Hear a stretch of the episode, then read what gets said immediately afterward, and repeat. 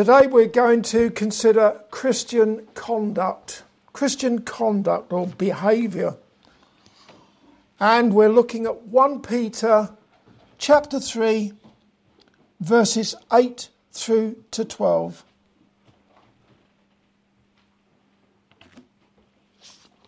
We can read those verses now again.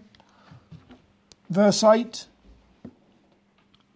Finally, be all of one mind, having compassion one of another, love as brethren, be pitiful, be courteous, not rendering evil for evil or railing for railing, but contrariwise blessing, knowing that ye are thereunto called, that ye should inherit a blessing. For he that will love life and see good days, let him refrain his tongue from evil and his lips, that they speak no guile. Let him eschew evil and do good. Let him seek peace and ensure it. For the eyes of the Lord are over the righteous, and his ears are open unto their prayers. But the face of the Lord is against them that do evil.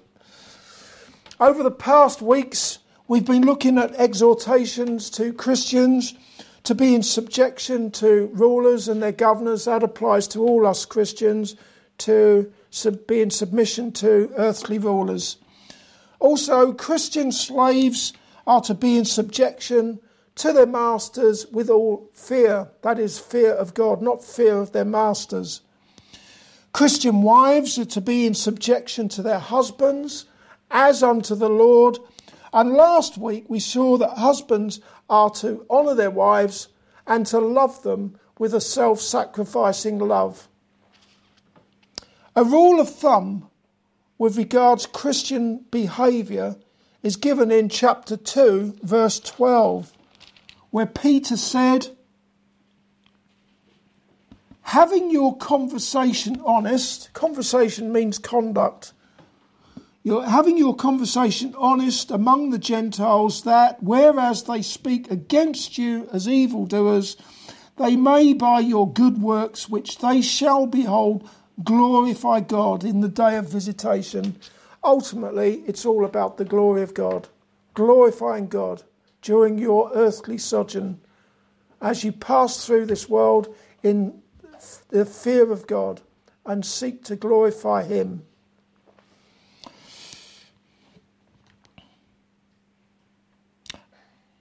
Last of all, in, in this section on Christian conduct, we shall consider the appropriate conduct within the body of believers.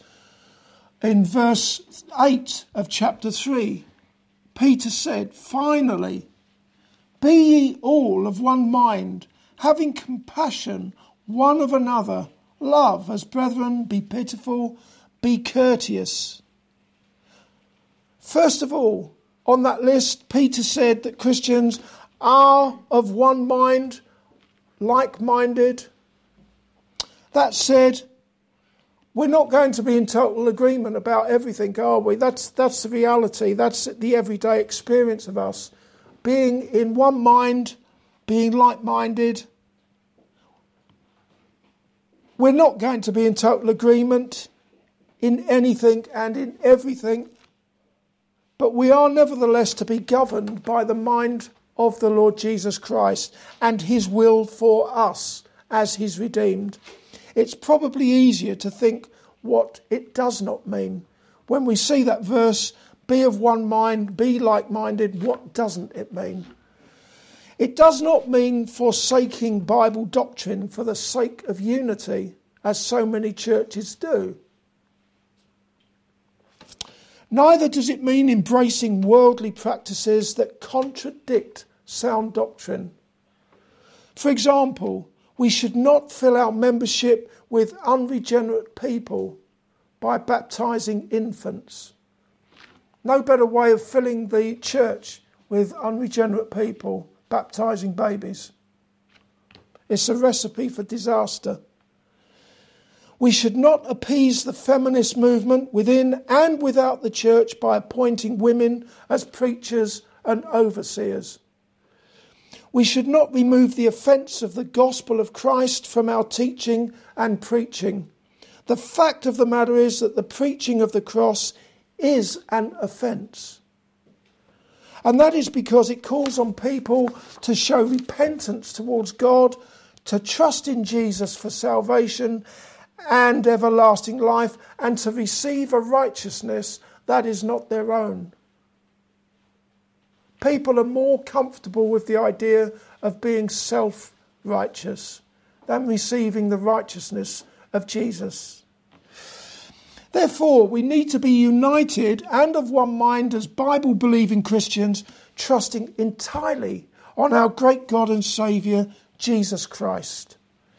The unbelieving world, though it may hate us and revile us or insult us, it can nevertheless rightly expect to see in us a united stand for truth and for Jesus, who is the embodiment of truth. Secondly, we see in verse 8 that Christians have compassion one of another, which means suffering with one another.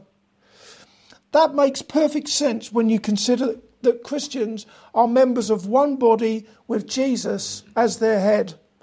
As such, to the Corinthian church, the Apostle Paul said, There should be no division in the body, but that the members should have the same care one for another.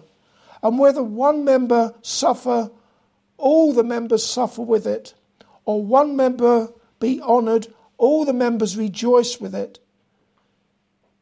Therefore, there should be no place for jealousy amongst brethren, but there should always be a place for suffering the anguish of brothers and sisters in Christ instead of distancing yourself from the sorrows of others. As Paul also said, rejoice with them that do rejoice and weep with them that weep.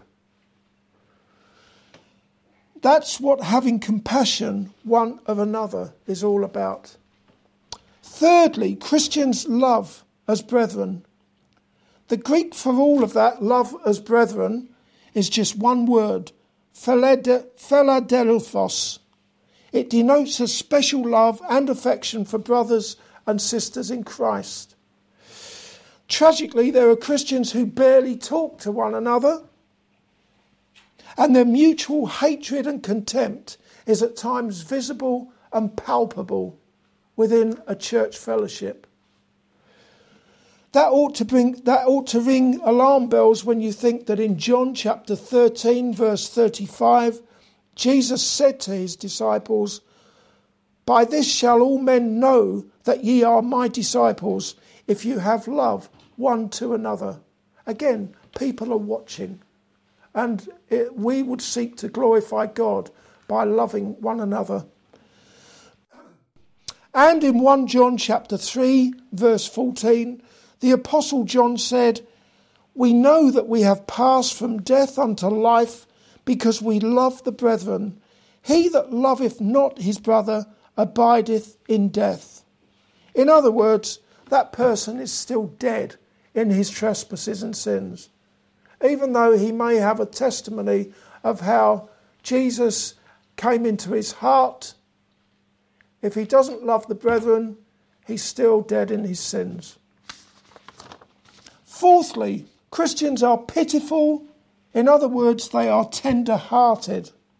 That is about how we deal with one another with our actions flowing from deep within us. Being pitiful means that we are to be moved and motivated by bowels of compassion, and that will inevitably result in more than a, just a warm, sympathetic smile, one of those Christian smiles, or a pat on the back for one another. There's got to be more to it than that. Last of all, in verse 8, Christians are courteous or lowly minded. This is seen as a weakness in a godless society in which people are lovers of themselves, lovers of money, boasters, proud. A society that encourages greater self esteem and not less. However, the Bible teaches us to consider others better than ourselves. we are to seek the good of others and to magnify Jesus without concern for ourselves. That does not mean having a disparaging view of your God given abilities, but it does mean having a high regard for others and for the honour of God. Having described how Christians are to conduct themselves, Peter went on to say how they are not to behave. Look at verse 9. Not rendering evil for evil or railing for railing, but contrariwise blessing, knowing that ye are thereunto called, that ye should inherit a blessing. Perhaps your immediate thoughts when reading verse 9 are that Peter was referring to those occasions when you, as a Christian, are on the receiving, out, receiving end of insults from the world. When the world is evil towards you or the world rails against you, you're not to do the same back. It's all about the world here. No doubt that is the case, but why stop with the world? Surely what Peter said not only, not only refers to, to conduct outside the church, but also within the church. Unless you know a church where everybody always behaves in accordance with verse 8, and no one ever resorts to the evil deeds and slanderous words of verse 9. Tell me where that church is, if you know of one. There were certainly squabbles in the churches that the Apostle Paul wrote to. For example, in Galatians chapter 5, verses 14 and 15, Paul said, All the law is fulfilled in one word in this Thou shalt love thy neighbour as thyself. But if ye bite one another, take heed that ye be not consumed one of another. Let's not kid ourselves that things are any better in the churches now. How a Christian responds to evil and insults, especially within a church setting, is vitally important if his concern is for the honour of the head of the church, the Lord Jesus Christ. And it is truly his desire to de escalate the unpleasantness and restore peace and godly fellowship. When you are the recipient of evil and railings because of your faith in Jesus, that has to be something to rejoice about. Because you are suffering the reproach of the Son of God who loved you and who gave himself for you at the cross. I can think of no other no greater privilege than suffering for Christ's sake. And as can be seen in verse 9, you do not respond to evil with evil, or do railings, or to railings with railings.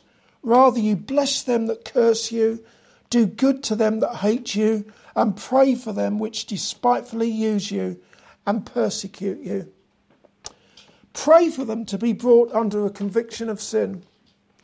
You are to bless them, and the way to do that is to pray that they might receive the same undeserved favour from God that you received when you repented of your wickedness and trusted in Jesus for forgiveness. Last of all, in verse 9, Peter said, Knowing that ye are thereunto called, that ye should inherit a blessing. If you are a Christian, you are already blessed with every spiritual blessing in heavenly places in Christ Jesus. That is something that even a lowly Christian slave has every reason to rejoice over when he is being treated shamefully by his master. That he has every spiritual blessing from Christ.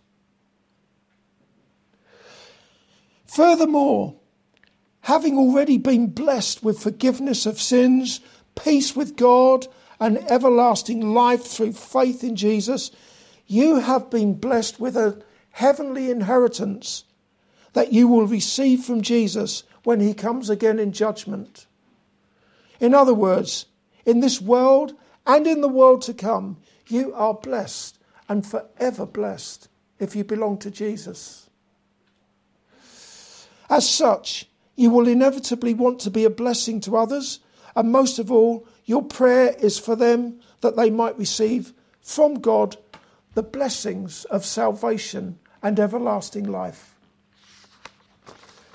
Therefore, God has called you to inherit his infinite blessing, and that impels you to see others blessed, including those who are evil towards you and who speak reproachfully to you.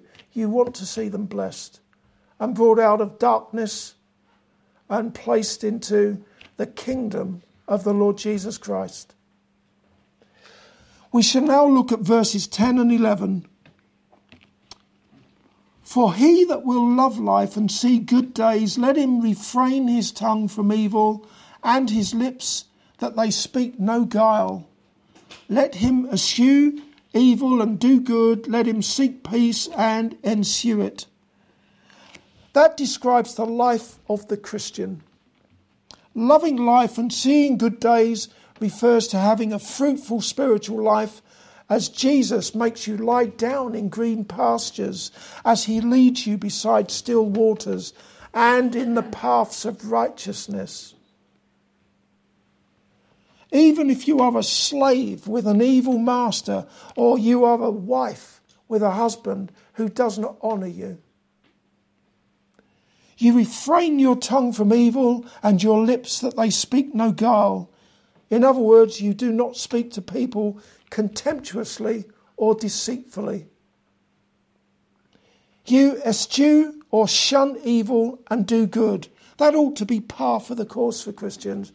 It goes without saying that we are to be people who do good or seek to do good in order that we might glorify our Heavenly Father. And we try to do good with the Holy Spirit working in us. You wouldn't expect any, anything else from Christians. And it's not about trying to earn favour with God. It's not about trying to secure everlasting life. Christians already have it, having been saved from their sins by the grace of God through faith in Jesus. Last of all, in verse 11, we see that Christians seek peace and ensue it or pursue it. If you are a Christian, it's unlikely that a Christ hating world will be falling its, over itself to make peace with you. The world hated Jesus, hates Jesus. There's no reason to think that the world will love you and want to make peace with you. But you are nevertheless, if possible, as much as lieth in you, to live peaceably with all men. That is, that's what you, your responsibility is to try and live at peace with men. Do you, as a Christian, at least try to live your born again life according to those words of the Apostle Peter, with God working in you to do his good will? If not, it would be highly presumptuous of any professing Christian to say, it's just as well that it is by grace that I am saved, because I don't actually do any of those things. What we have in these verses with respect to Christian conduct, what they do, what they don't do, are the consequence of being born again, being new creatures in Christ, made new creatures in Christ. Old things are passed away. Behold, all things have become new. You're a child of God. You belong to Jesus. And that brings to us our final verse for today, verse 12. For the eyes of the Lord are over the righteous, and his ears are open unto their prayers. But the face of the Lord is against them that do evil. The righteous are born again Christians. Simple as that. They are people who are clothed in garments of salvation and the righteousness of the Lord Jesus Christ, who became obedient unto death, even the death of the cross. Not self righteous, but righteous with the righteousness of God. What a tremendous comfort it is to know that God, your God, dear Christian, is watching over you. If He wasn't, you would be like a sheep to the slaughter in this wicked world. And since the Lord is watching over you, He will care for you and He will keep you from all evil according to His good pleasure. I say that because it might be God's purpose for you to glorify Him when all of your attempts to live peaceably with men have come to nothing. And with the eyes of the Lord upon you, why would you even think to render evil for evil or railing for railing? If God be for you, who can be against you? With the eyes of the Lord upon you, what reason could there possibly be for not trusting in his protective care as you bless those who hate you? None. No reason at all. Finally, in verse 12, Peter said, But the face of the Lord is against them that do evil. And what a contrast that is. If you are not trusting in Jesus as your Saviour from sin, if you are not the righteous, then this applies to you. And God does not even look at you. Repent, believe in the Lord Jesus Christ, and you will know what it is to have the eyes of, the, of a loving Heavenly Father watching over you as He cares for you. Amen.